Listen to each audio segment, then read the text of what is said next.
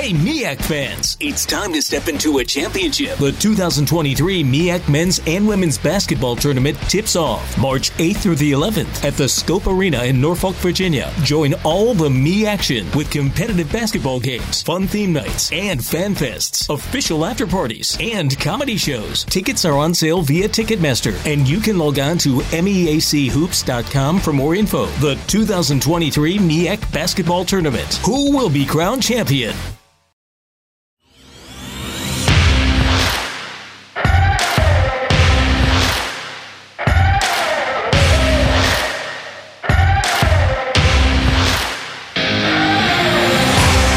Welcome to the Fantrax Toolshed, a podcast covering all aspects of fantasy baseball to help you win all of your fantasy leagues. From dynasty to prospects to redraft, we got you covered. Now, here are your hosts, Eric Cross and Chris Clegg.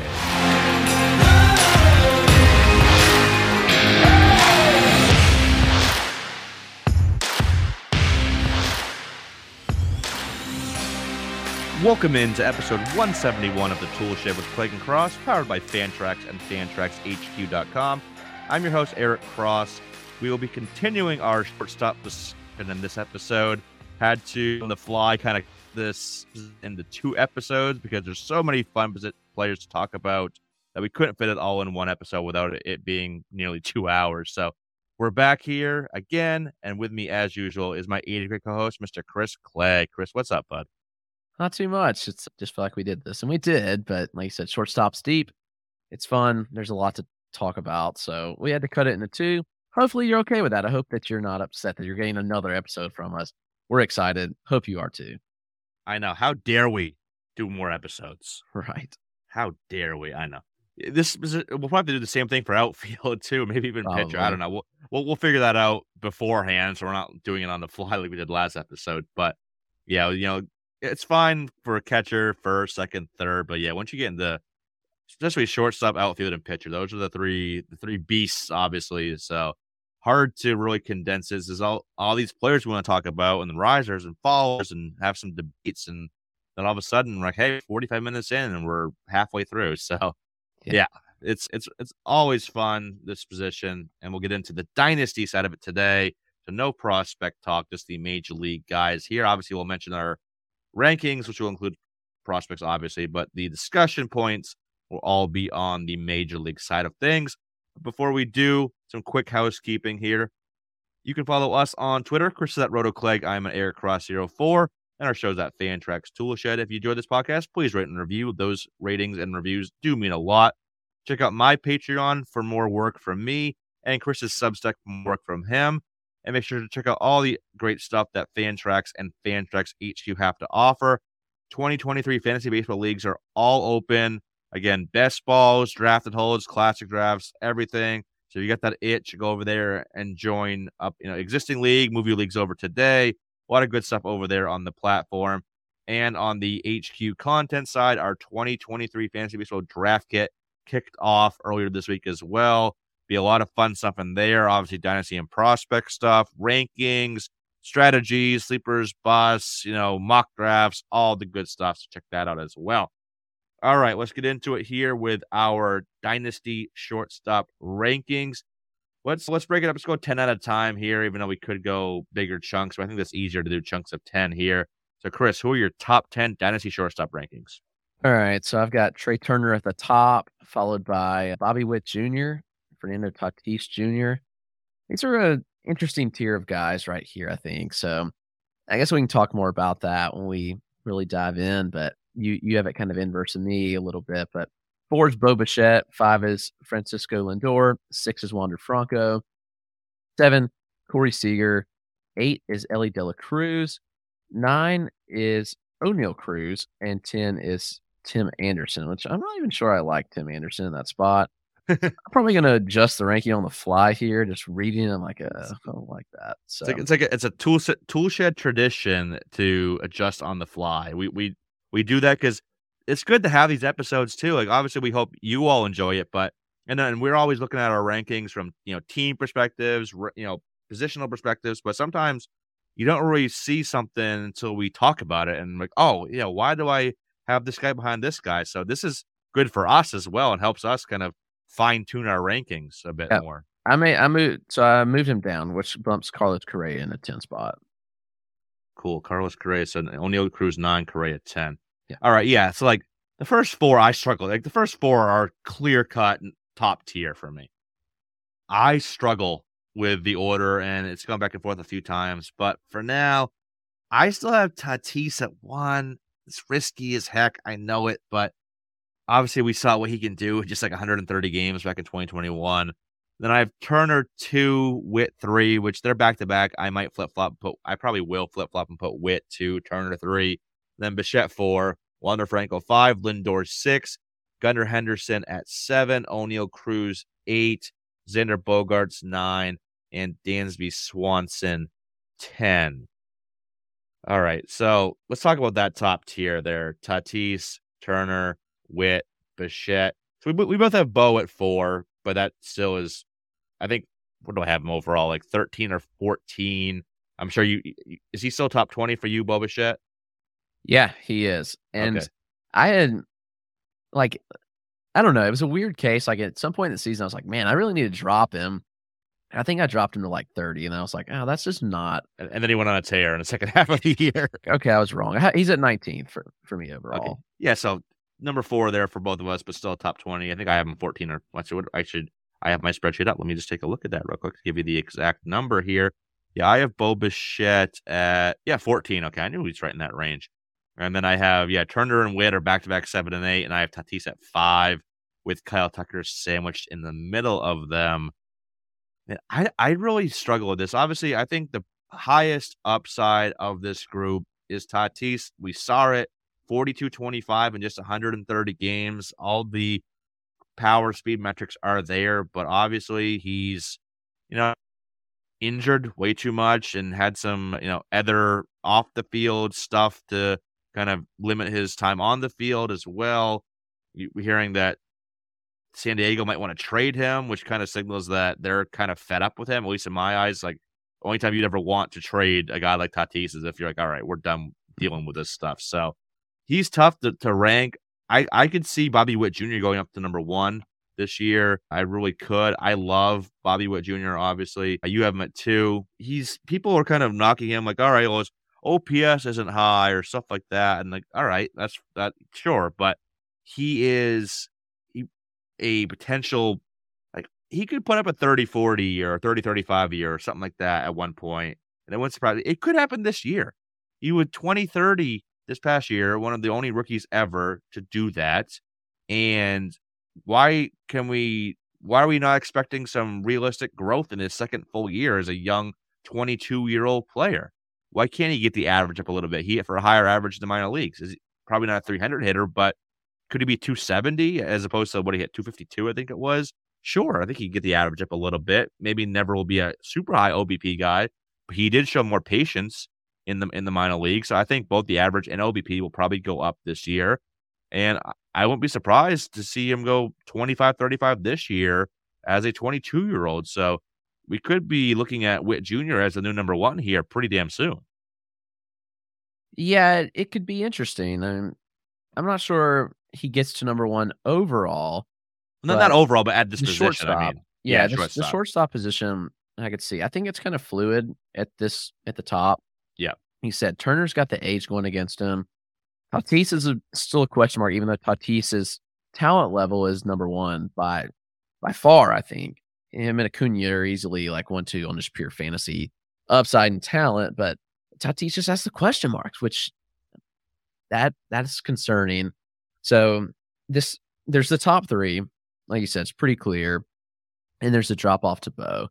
But I have looking at I have Turner eighth overall, Witt ninth overall, and Tatis eleventh overall in my overall rankings. So this, you know, this it could all change pretty quickly, I think. And like you said, with with Witt, I think there's a lot to like. We're at the point where he could take that step. I don't see why we think that he's going to regress. He's got the ballpark working against him, but it, I mean, it didn't seem to affect him. He still went 20 30 and he hits the ball hard. Like, I think he could probably transcend Kauffman, even though it probably took a couple of home runs from him last year. He's still young. And I, I think there's a step forward in a lot of areas of his game next year. So 25 25 is probably pretty realistic with yeah, 260, 270 average. Like, I think that has a chance to push him over Trey with just with Trey's age. Like, I think there's a chance that the decline for Trey could be, you know, in the next couple of years.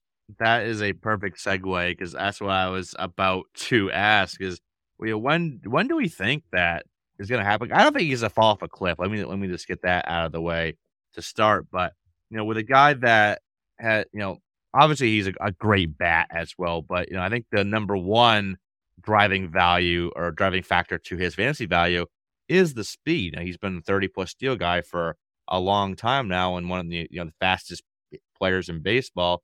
Okay, he only had 27 last year, but you know, still has the great sprint speeds.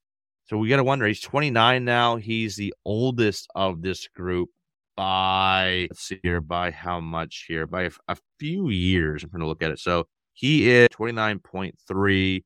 Tatis 23.8. Witt 22.3 and Bichette 24.6. So by a little under five years, the oldest. So how long are we going to keep him, you know, top five, top 10 range if the speed starts going down? Or like, when do we think, where do you think that, when does he start trending down, Chris? Do you think this will happen, you know, next year, year after? Obviously in a new ballpark now, new team, the Philadelphia Phillies. So I don't think that'll hurt him much at all. That's obviously a great lineup, great ballpark as well. But how long do you think he's a top 10 guy? I guess is the question here. Yeah, yeah, that's tough. I think I, I feel pretty good about this year at least, and probably even into next year. I don't know. I'm just kind of looking at Whit Merrifield, and I know this is not even a, a similar comp because Whit never had the power Trey did. But from a speed standpoint, I mean, we saw those steals fall off with Merrifield this year, where he only stole 16. And I think we feel like that he completely lost playing time. And he still had 550 plate appearances, and he stole just 16 bags. And Merrifield is 33. How would you say Trey was? He is about 29 and a half. Okay. So I'll give him at least I say two more two more full seasons as a top 10 guy. But I think you have to be willing to trade him if if you get the right offer. Like if it comes around like and I get a good offer for Trey, like I'm not gonna be opposed to moving that. If you're if you have enough speed, like if you can absorb the loss of his stolen bases, then yeah, I think you look to move Trey Turner and cash out high. Now, maybe maybe there's still more value to gain, but I don't know. Like I just feel like his value's probably peaked at this point. Yeah, no, I he is entering the prime like retooling trade kind of window for an elite player. It's similar to I traded Mookie Betts in my home keeper league. I think it was when was it? A couple years ago. I ended up. I think it was pre 2020 season. I think right before the lock, the uh, pandemic. Actually, funny to say, but I traded Mookie Betts for, I believe it was Bo Bichette and a draft pick, which I turned into Luis Robert. I mm. want to say so you might doing these trades, you might take a a minor step back, you know, not a big step back, but a minor step back in the short term, but potential for a lot like a big win long term and you know even bigger win long term than the maybe the loss is short term. And I, I look back and you know I have Bo Bichette ranked right next to Mookie Betts in my rankings right now. And you know, I got basically Luis Robert out of it, who obviously talented, but flawed. That's a you know subject for next episode. But yeah, so that's the type of deals I like to do. You you get these guys that are you know still great, but getting into their you know he's 29, 30 season. Because I think when people see the you know 28, 29 is almost a great time. Like Bryce Harper is almost entering that range as well. Like these superstars that are right around 30, you know, they still have a ton of great value, but that's the type of guy. Like, all right, trade a guy that trade for a guy that you think can be just as good and then get a good second piece, kind of like the deal I just mentioned. So I wouldn't be opposed to that. That's not us saying, hey, go out and trade Trey Turner right now. No, mm-hmm. obviously we're not saying that. So don't nobody take it that way. But you know, it couldn't hurt to, you know, listen to offers and see, you know, you might be surprised. Like, you never know what you can get until you listen to offers. Obviously, you know, Captain mm-hmm. Obvious over here, but sometimes you might get a, an offer. You're like, wow, that even exceeds anything I thought I could get for a guy like Trey Turner. So it can't hurt to at least listen to those offers. Is kind of what what we're saying here. But moving to the next little section of our rankings here, I think two guys in particular are very, very interesting for very different reasons. First off, Wander Franco, the uber prospect, you know, been dealing with a little bit of injuries here, limited to 344 plate appearances this past year, and wasn't really that impressive in those 344 plate appearances. Six home runs, eight steals, 277, 328, 417 slash line. You know, he's fine, but looking at, we now have over 500, we have 530 batted ball events in his career. He's got a 4.7 barrel rate. Again, still young, uber talented. Don't take this the wrong way, but you know, exit velocities have not been anything special. Hard hit rates, these are all kind of right around league average. The elite approach is there. So I, I think there's no doubt that Wander Franco is going to be a very, very good real life player. But how good is he going to be fantasy, Chris? I think that's still the thing. Like, how much power does he get to? How much does he run? Is he going to be an Ozzie Albies with higher average, or is he going to be more of a I hate I hate to say this, but a slightly better, you know, a more toolsy Jeff McNeil. You know, like is he 18 home runs and eight steals with a 300 average? I don't know. Where do you where are you valuing Franco right now? What do you think he can be? I, I think that honestly, like it's a great buy low right It's I, I, I agree funny how quick everybody jumped off. And we're talking about someone that everyone was so sure was the like a surefire thing. And considering what he did, I mean, at his age, we have to really think about that. I mean, at 21 years old, I know he he missed some time, but the fact that he put up a sub 10% K rate, you know, a good walk rate, he showed a, a feel to hit hard, hit the ball hard.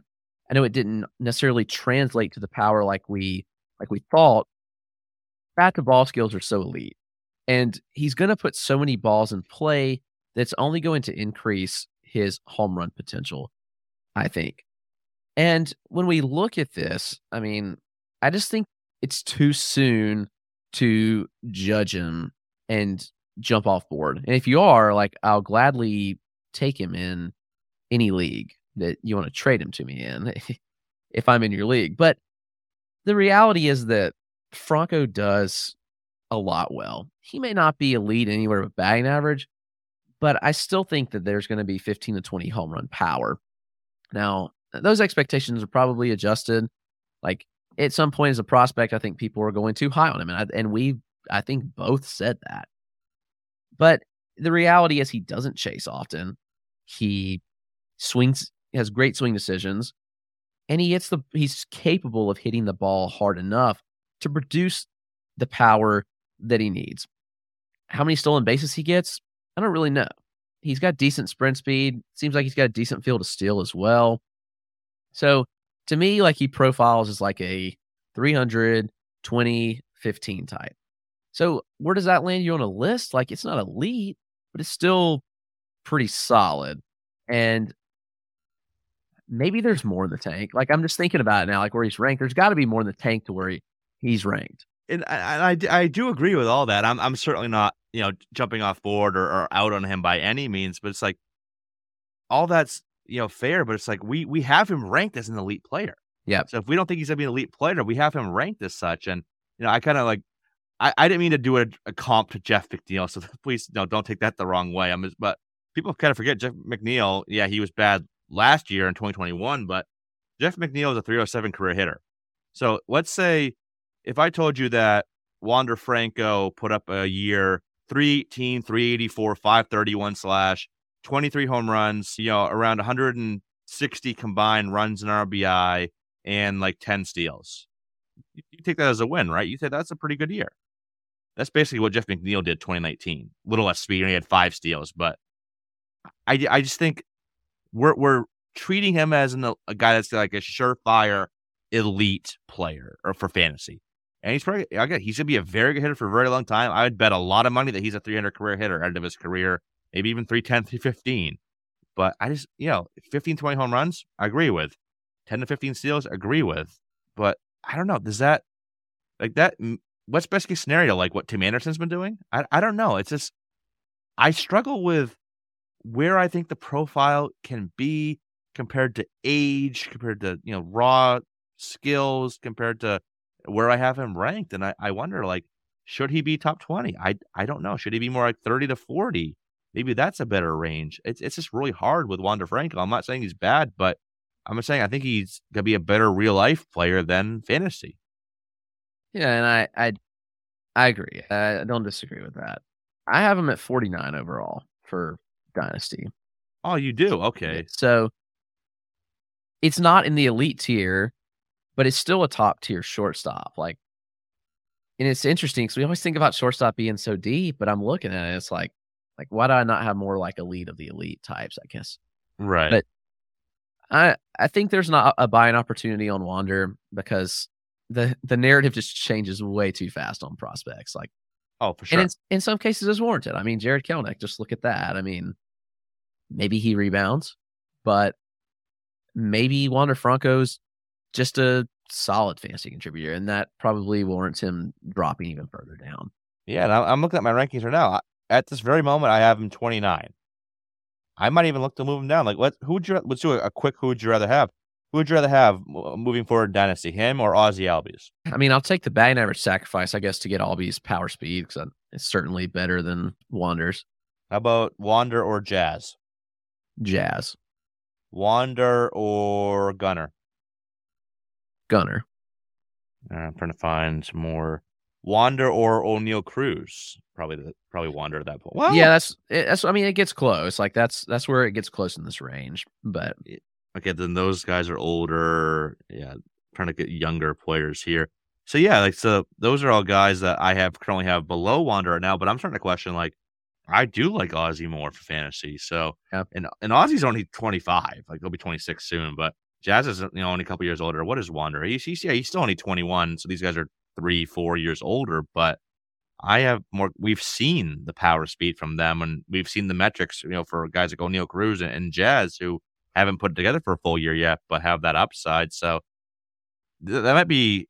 It's it's funny. It's I I feel like he's a buy low and, and a sell at the same time, which is weird to say, but like I guess it depends on you know who's who's knocking on your door right? Like, right. is it is it a big Wander supporter? Like, oh, this guy could still be top ten dynasty. I guess you guys gotta feel it out. I guess whoever, if you have them or don't have them, if the Wander, you know, manager in your league is kind of looking to sell, you definitely can buy low. If you have him and someone that values him a lot more than you do comes knocking on your door, I can see selling. So I guess it just kind of depends on your league and and who you're talking to and what what kind of what the situation is for Wander. But again, still good, but I think feel like he's a bit overvalued for for fantasy purposes.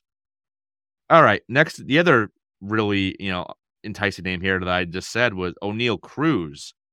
How high do we think Oneil Cruz? Even Jazz, Jazz is not on our list now, but there's talks of him moving to shortstop. I don't know if that's cemented in stone yet. They just signed Jean Segura down there in Miami, so could have Segura at second and Jazz at short. We'll see, but how high do we see Oneil Cruz and and even Jazz here? We'll focus on Oneil Cruz, but both of them, you think they can get up into, you know, I don't know if they get up into that top four, but maybe they settle in right behind it in that second tier.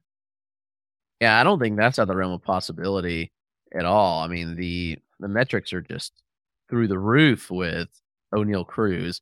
And he made some tangible changes where I think that it could really benefit him. I mean, we saw down the stretch where he seemed like a totally different, not totally different, but an improved player from the the contact standpoint. And if that sticks, then I mean, we're talking about a rare combo of 98th percentile sprint speed plus like a, basically 100%. It's 100 percentile max EV. It's pretty much 100 percentile, like 90th percentile EV as well. So like that's all through the roof. Where if all goes right, then we're talking about 40 home runs and 25 stolen bases. What cost of the average?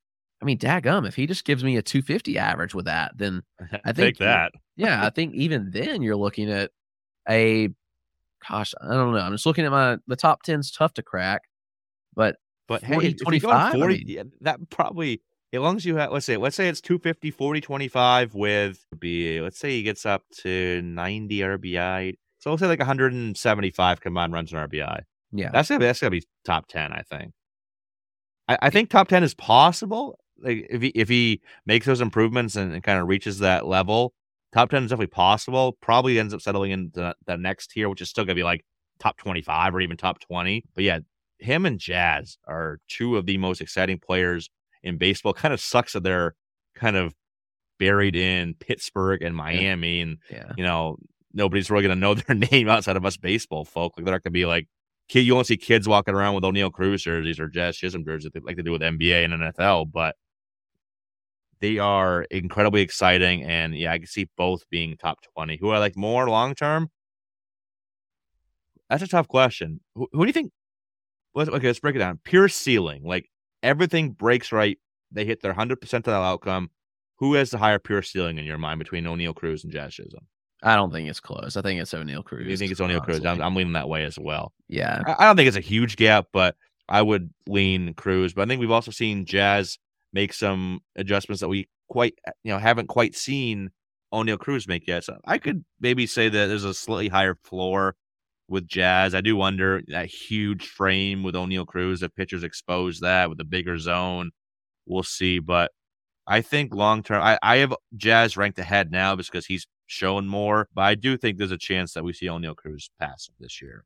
It's, it's gonna be a fun year for both of them. I, I think so. I hope we get full years from from both of those players. Fingers crossed, man. I mean- fingers crossed. It yeah, it's I was looking and Tatis went 42-25 in 2021 with a 282 average.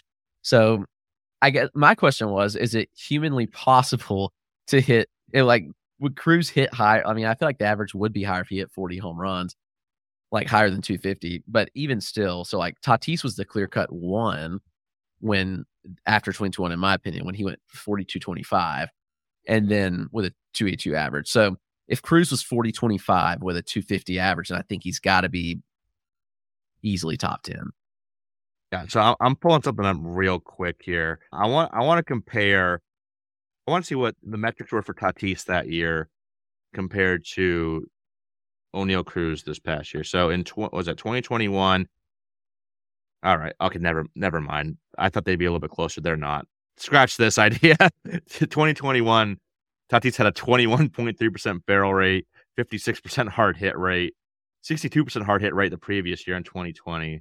Yeah, so exit velocities were higher as well. So not quite. Cruz isn't quite there yet, though. Cruz 15.5% barrel rate last year, 46-1 hard hit rate.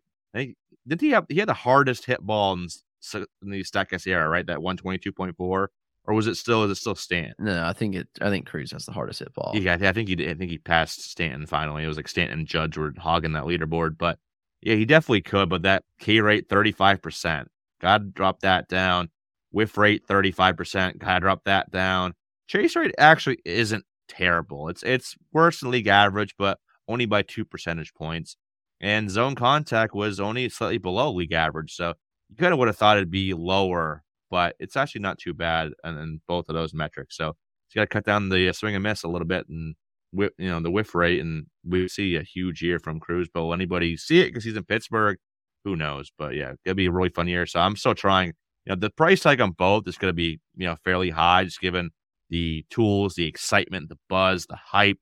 But this is a situation where I would buy high because I'm not afraid to buy high if I think that price tag is only going to keep rising. And I think, as we both alluded to, I think that's definitely going to happen uh, with, with both these guys here in 2023 and beyond. Let's jump into the next the next 10 here. 11 through 20 for me is Corey Seager, Elly De La Cruz, who could very well jump up six, seven spots early on this year. Tim Anderson, Andres Gimenez, Anthony Volpe at 15, 16 through 20 is Jeremy Pena, Jordan Lawlar, Tommy Edman, Carlos Correa, and Willie Adames. Chris, who is your 11 through 20? Hey, it's Dansby Swanson, Jeremy Pena, Xander Bogaerts, Tim Anderson, Anthony Volpe, Jordan Lawlar, Tommy Edman, Willie Adames, CJ Abrams, and Marcelo Mayer. So the first one I kind of wanted to that really jumped out at me that was different in our rankings is Carlos Correa. You have him 10. I have him 19. And obviously yours are a little bit more OBP focused, so he gets a nice little bump there. But I don't know. With Correa, again, it's one of those situations where he's a very good real life player. Like, you know, you wouldn't have teams like San Fran and the Mets. Well, again, Steve Cohen was first up. Okay, not to get off subject. Did you see that uh, that meme where it's like, "Please, sir, you can't sign everyone." Steve Cohen pointing at a seagull. Four years, sixty million. Uh, he's just signing everybody. I, I, got a good laugh out of that. I saw it on both Facebook and Twitter. That was funny. But like, obviously, Correa is a very good real life player all around. You know, the leadership, the defense, the offense. That's why he's getting you know these big contract offers from San Fran and the Mets and whoever else was in on Correa this this past two three months. But for fantasy, he kind of falls into that range where I don't think he should be kind of valued as high as he is. Like he doesn't run anymore.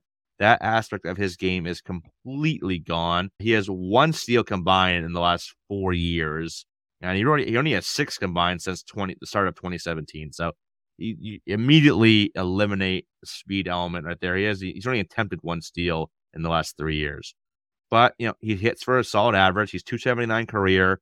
So he's always kind of right in that 280 range, give or take. Outside of that one year, he randomly dipped to 239 back in 2018. He's, you know, got good power, but he's never really fully kind of tapped into that in games. He's never had that 30 plus home run year, like that, you know, the big RBI year. I know that's team concept and all, but you'd figure like with the metrics he has, you figured he'd have more kind of louder production. He's had good production. Don't get me wrong, but I just think with you know, eliminating the speed element entirely, and I said good but not great power metrics. He's good, but he's like back in top 100 for me. And I just he's one where if you had him, I think he's more of a sell for me than a buy right now, even with going to the Mets. Well, I'm not sure people want to buy him right now because of the uh, all the weird stuff with. I don't the, think he's injured. The, the mythical leg injury that happened eight years ago or whatever else. Yeah, it's like yeah. Like, what's wrong with Correa? What, what I want to know. Like, someone come out and tell me, hey, this is why you know these teams have kind of backed out of it. it's just like buyers buyer's remorse when you know they're like, oh crap, we just spent how much money? Like even even Steve Cohen. If if Steve Cohen's having buyer's remorse, my word. Yeah, there's an issue. It's I mean, to me, like he hits the ball hard enough where it's like he should be hitting more home runs. I mean, for the amount of barrels that he produces each year, the the lack of home runs just doesn't line up. What, and maybe he doesn't, he doesn't pull enough. I think that's a big yeah, issue. Like, yeah, you only get thirty eight point five percent pull rate, which you know isn't bad, but at you know where he's been in Houston, you know, the last several years, or obviously with Minnesota this past year, but he, I think he really just didn't take advantage of the Crawford boxes like Bregman has. Right. So you know, and then at this point, I don't know. I just I just don't know if I see him ever finding that level that I we kind of think he could get to. Is he just gonna be in this range where he's like, all right, 280, 25 home runs, and you know, solid run and RBI totals. I think that's what he is at this point, which is good, but that's more like 75 to 100 range for me personally. Yeah, he he doesn't hit enough fly balls either, which is the other issue. Like he's not going to get to the home runs because it's, it's a heavy line drive profile, which is great for the batting average.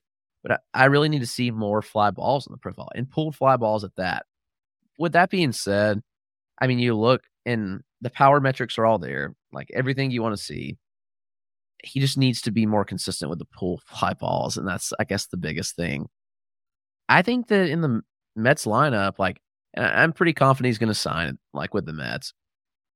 I don't know, like you said, OBP stuff. I mean, last year 366 OBP, pretty solid. I mean, first career he's 357 OBP. He's actually been 366 each of the last two years, which is interesting to see. But even for average, if he's a 280 hitter, I think with 25 home runs, you know, I guess my question is like, how much different is this than Corey Seager? Even though we saw Seager get to the home run power this year, but it was the first time that we saw that out of him. I guess why can't he do it? Because Seager had never topped 26 home runs before. I know naturally some of that was because of injuries, but even full seasons, we saw like 26 home runs, 22 home runs, you know, then 16, like not good. And then he really broke out this year to to 33. So I, am just saying it's possible that he could, you know, really take that step with the power. And I'm not worried about the hit tool at all. Yeah, I'm not. I'm not. I'm not like worried about him. Yeah, yeah, at all. You know, I I don't. I guess I'm I'm I'm a bit more you know bullish on on Seager's power. You know, a few years back than I I am about Correa's now because you know the the quality of contact for Seager's been a bit better. Not like a huge difference, but I remember being just higher on Seager than than I am on Correa now by a little bit here. And I, I, I remain higher. This the average drop with Seager this past year, 245. I'm not worried whatsoever. I think he's definitely definitely got a rebound there. There was nothing that really hinted. It's weird too because his zone contact went up this past year. His whiff rate went down. Yeah, the chase rate went up too, but there was you, you figure like all right, there's gonna be something in, in the underlying metrics that signals the the drop down to 245 from back to back years of 300. And yeah, he changed teams, but I don't think I don't think just going from the Dodgers to the Rangers makes you drop 60 points mm. in average. That's drastic. He's yeah. a career 287 guy. So great buying opportunity for Seager right now because the metrics are still very good. The StatCast littered in red barrel rate over 10%, exit velocity 91.1, XBA was 283, X slug was 510. One of the bigger differentials you'll see in baseball. Hard hit rate still over 45%. Still has his very good approach as well. So 100% go get Corey Seager in all your leagues right now if you can. So great buy low opportunity there. I think so. I'm a big fan of Seager. As am I. I, th- I think that Texas lineup's going to be pretty damn good. That might be a top 10 lineup this year with adding you know, adding Josh Jung into it and in the steps that Lowe made last year, and obviously the middle infield guy, Adolis Garcia. It's gonna be it's gonna be a fun lineup for sure. Fun team getting to Degrom and Eovaldi. That might be a postseason team. We'll see. All right, let's go ahead and take a quick break, and we'll come back on the other side and get right, right back into it. So don't go anywhere. We'll be right back.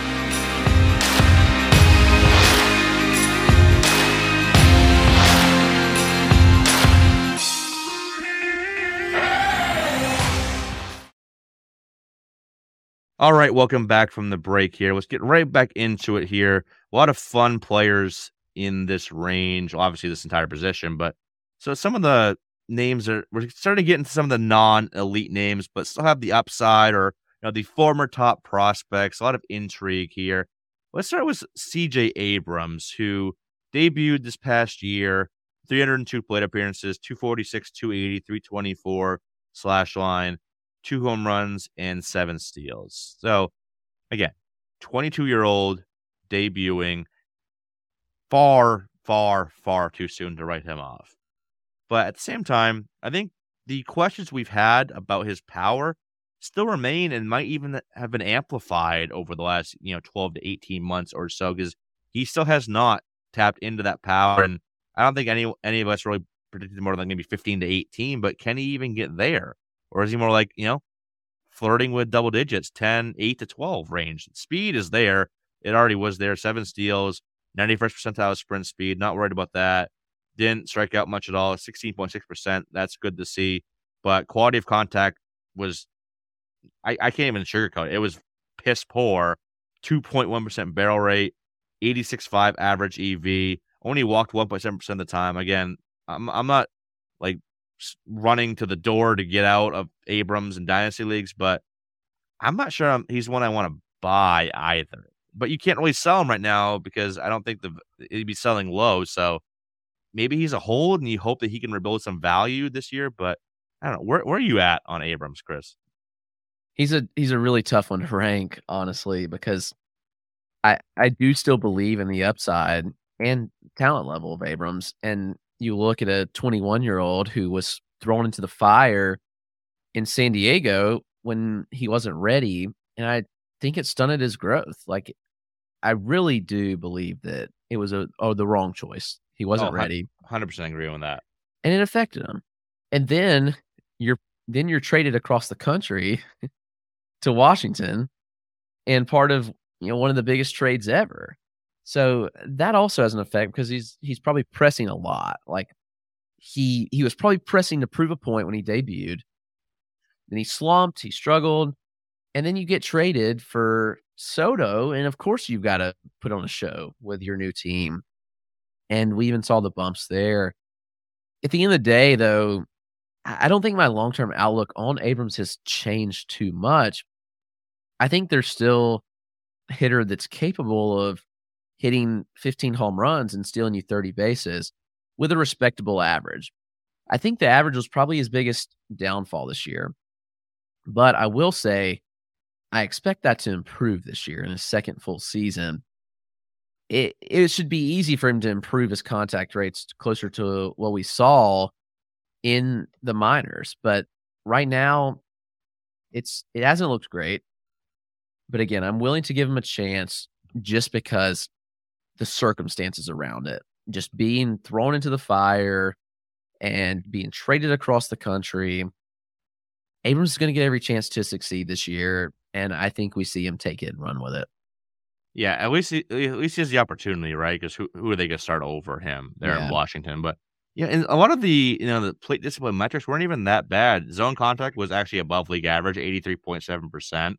The whiff rate was better than league average, twenty two point three percent just the chase rate was through the roof, 41.2. But you know, outside of that, wasn't a lot of red flags in that in that regard.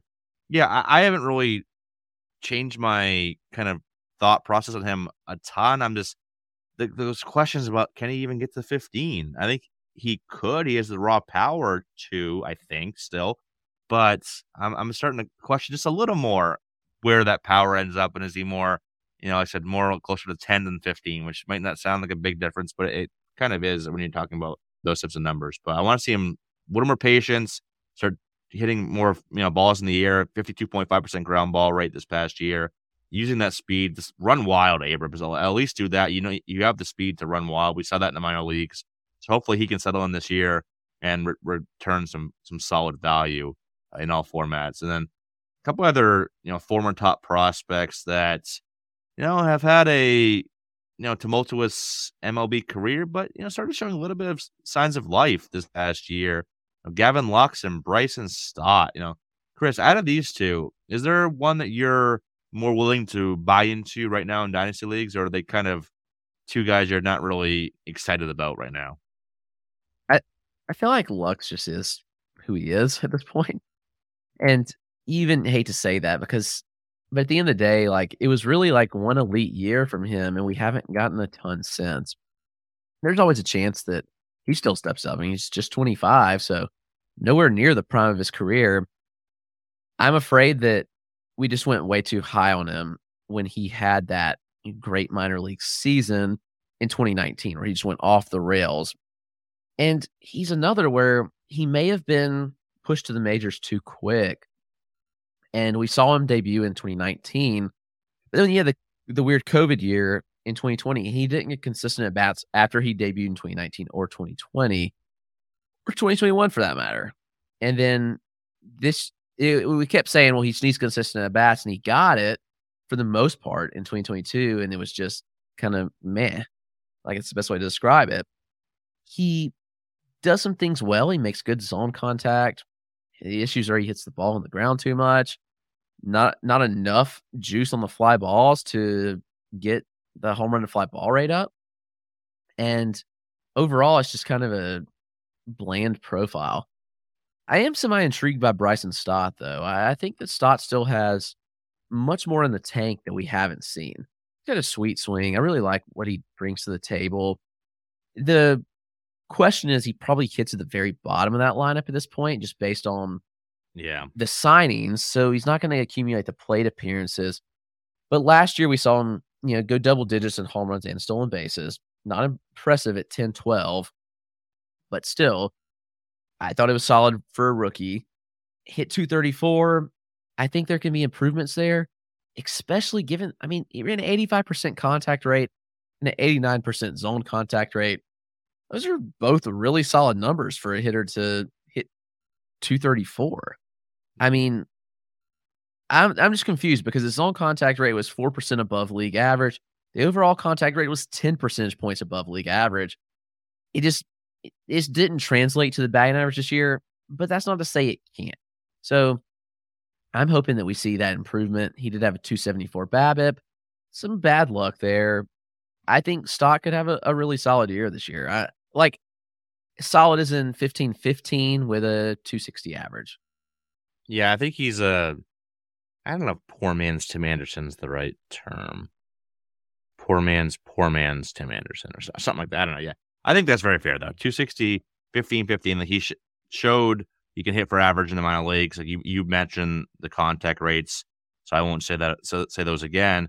So yeah, I think it's definitely there to in that ballpark. Obviously, nice ballpark, and I still think he'll he'll have if he's starting every day, which he should, solid amount of even runs and, and RBIs, more than most you know bottom third of the order hitters because that there's not a, a bad bat in that lineup one through nine, especially when when Bryce Harper gets back. So yeah, I, I, think if you can accept what Stott is, like he's ever going to be a guy that you start at second, second base or shortstop, but maybe he, you know, maybe he's not even going to be a, a, great middle infield target, but maybe he's like a back end MI type of guy, or you know, a good depth guy depending on your on your league depth, or a guy you throw at utility, something like that.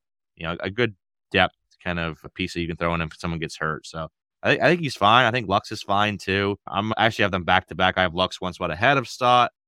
And yeah, if you can just accept, what they are now, kind of stop dreaming on more, I think they're both fine assets here. One of the one here, I wanted a little debate here. Two young guys, Jeremy Pena and Vaughn Grissom. Obviously, we are expecting Vaughn Grissom to move over to shortstop.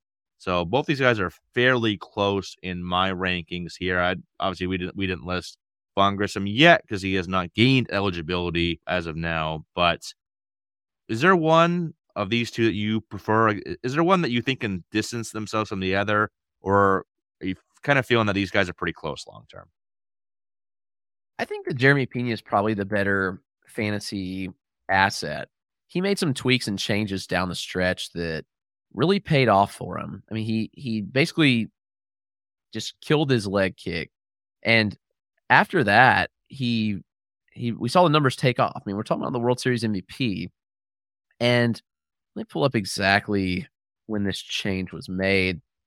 But to me, like what he did this year as a rookie, going 22 11 with a 253 average, like I think there's room for growth, especially given his zone contact. I mean, 87%, again, really good as we we talked about Stotts. Like 87.3 is good zone contact. The problem with Pena is the chase rate of 41%. So that's going to have to improve. I think it can improve the approach definitely improved down the stretch, and the results came with it. We saw him dominate the postseason. And if I'm not mistaken, the change was made like around September 12th. I think I remember hearing. Let me just run the math there and see. I'm actually just gonna let's just you know do all September for what it's worth. In all of September, 121 plate appearances, six home runs, four stolen bases, 278 average. Also, let's just look at the plate discipline metrics then. Still a high O swing, which is a bit concerning. But his zone contact was 90.7% in September. And I need to, I don't remember. I need to find where I read that. And I remember tweet. I swore I tweeted something about it, but maybe not. I, I, think you, you definitely did tweet something about it. I remember that. I thought so too, but I just couldn't find it. Yeah, I, don't, I don't remember. I don't remember when it was, but I definitely remember you tweeting something about that. I, I, I want to say it happens like in, maybe in August, early August or something like that. Yeah, I don't remember. But anyway, it, the the change was tangible, and the change actually had like tangible results with it. So, I I do think Jeremy Pena has the more power. I don't even I don't even say he has the more power upside. I think, but Vaughn Grissom is like sneaky on the base paths. Like I think Vaughn Grissom could approach 2020, and he could come with a serviceable average too. So both these will be interesting to follow. And maybe I'm wrong for saying Pena could distance himself. And at the end of the day, like, man, people think Vaughn Grissom can be a shortstop, and I'm sorry to tell you, but you're wrong. Like, eh, well, well, everybody's like, well, the scout said that he scout. I just be honest, like, professional scouts just crap on players. Like, that's what they do. And Vaughn Grissom is athletic enough and solid enough player, and he's only 21 years old. Like, he's gonna get better. Ron Washington would not have promoted him as the short, like this guy that he thought could be the shortstop if he wasn't confident in him. Like Ron Washington knows infielders better than anybody. So to me, I think he's going to consistently get better, and Grissom's going to be a solid shortstop. Yeah, for me, long term, and I totally agree about you know Grissom playing shortstop. And I think it's part part of the reason why they're you know willing to let Dansby go outside of the, the, the price tag that he got from the Chicago Cubs. But I think overall, you look at raw skills. I don't think there's a big gap, but I think if either one were to distance himself from the other, it probably would be Pena if he takes advantage of his home ballpark. I think if he learns how to maximize that, I think he definitely could. I think there's, you know, like I said, similar profiles, but I think there's just a, a little bit more potential across the board for maybe not in steals, but I think you could see him getting up 25, 26, 27 home runs, something like that. Maybe even flirt with 30. I won't entirely rule that out, though I, would bet more on that the mid 20s range.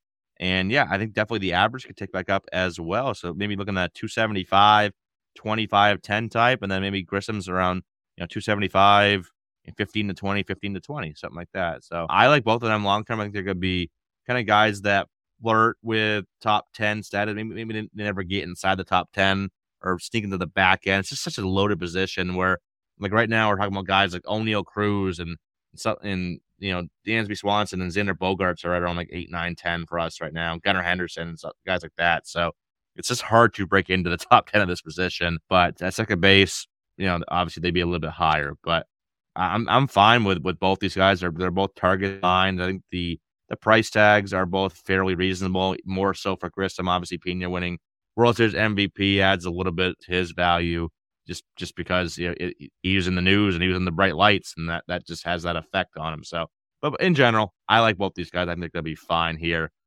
You know, any any interest anymore in like Javier Baez type, even at a low price, a Mondesi, any interest at all in those guys anymore, Chris, or or are you just done with those two? I, I think mean, I'm, I think I'm mostly done. I, th- I don't think Baez. The skills are just we saw him like the profile is is fun but scary, and now he's in Comerica. So I don't know. I I don't want anything to do with Baez anymore. Yeah, I don't think so. I mean, the price is pretty depleted on both. I think I've drafted both at least once this offseason just because they go so late. And yeah, it's not good. There, there's not much good in the profile, I don't think. But power speed is intriguing with both, which is the only reason to consider drafting them. And in a dynasty format, like eh, they could be interesting, but I don't think you can rely on them to be in your starting lineup every no. every day. So if they're a bench piece and you can acquire them cheaply, then I probably would at least consider because Mondesi's going to have a week where he steals 14 bases in one week. And so if you happen to catch him in that that week in your lineup, then you killed it. So I think there's a place for him on a roster, but there's there's not a place to start them consistently. I don't think, unfortunately, it's just just ugly, ugly profile at this point. Yeah, at, at this point, if the price was low enough, where I only have to give up maybe a couple prospects or two that I I don't think I'm gonna you know hate trading, then yeah, I I could see getting those guys if, if the price was right. But I don't know. I think that this always gonna be somebody that likes Mondesi more than me. Always will be. And there's always gonna be someone that probably likes Javier Baez more than me. I have Baez 29 in my rankings right now, and Mondesi is 34. So and he's right in the middle of a lot of prospects I'd probably rather have at this point. I'd rather take a you know stab at you know Jackson Holliday or a Luis Angel Acuna or someone like that. And he's even behind you know guys like Gavin Lux and Bryson Stott at this point. Real quick, let's end it here we're getting close to the hour mark. Let's finish up our rankings and then get out of here, Chris. Let's go 20. Just get 21 through. Let's go 21 through 40 here because this position is so deep here. For me, I have Tovar 21, Abrams 22, Marte, Noelvi Marte 23, 24 25, Oswald Peraza, Royce Lewis 26 through 30, Marcelo Mayer, Amed Rosario, Nico Hoerner, Baez, Gavin Lux 31 to 35, Bryson Stott, Jackson Holliday, Mondesi, Luis Angel Acuna, Luciano, Mason Winn, Thairo Estrada, Christopher Morel, Jordan Westburg, who I think I'll probably actually move up a little bit here, and Adael Amador with Luis Urias and Nick Gordon kind of close by with some of the prospects like Edwin Arroyo, Rocchio, House, guys like that. Who do you got 21 through 40, Chris?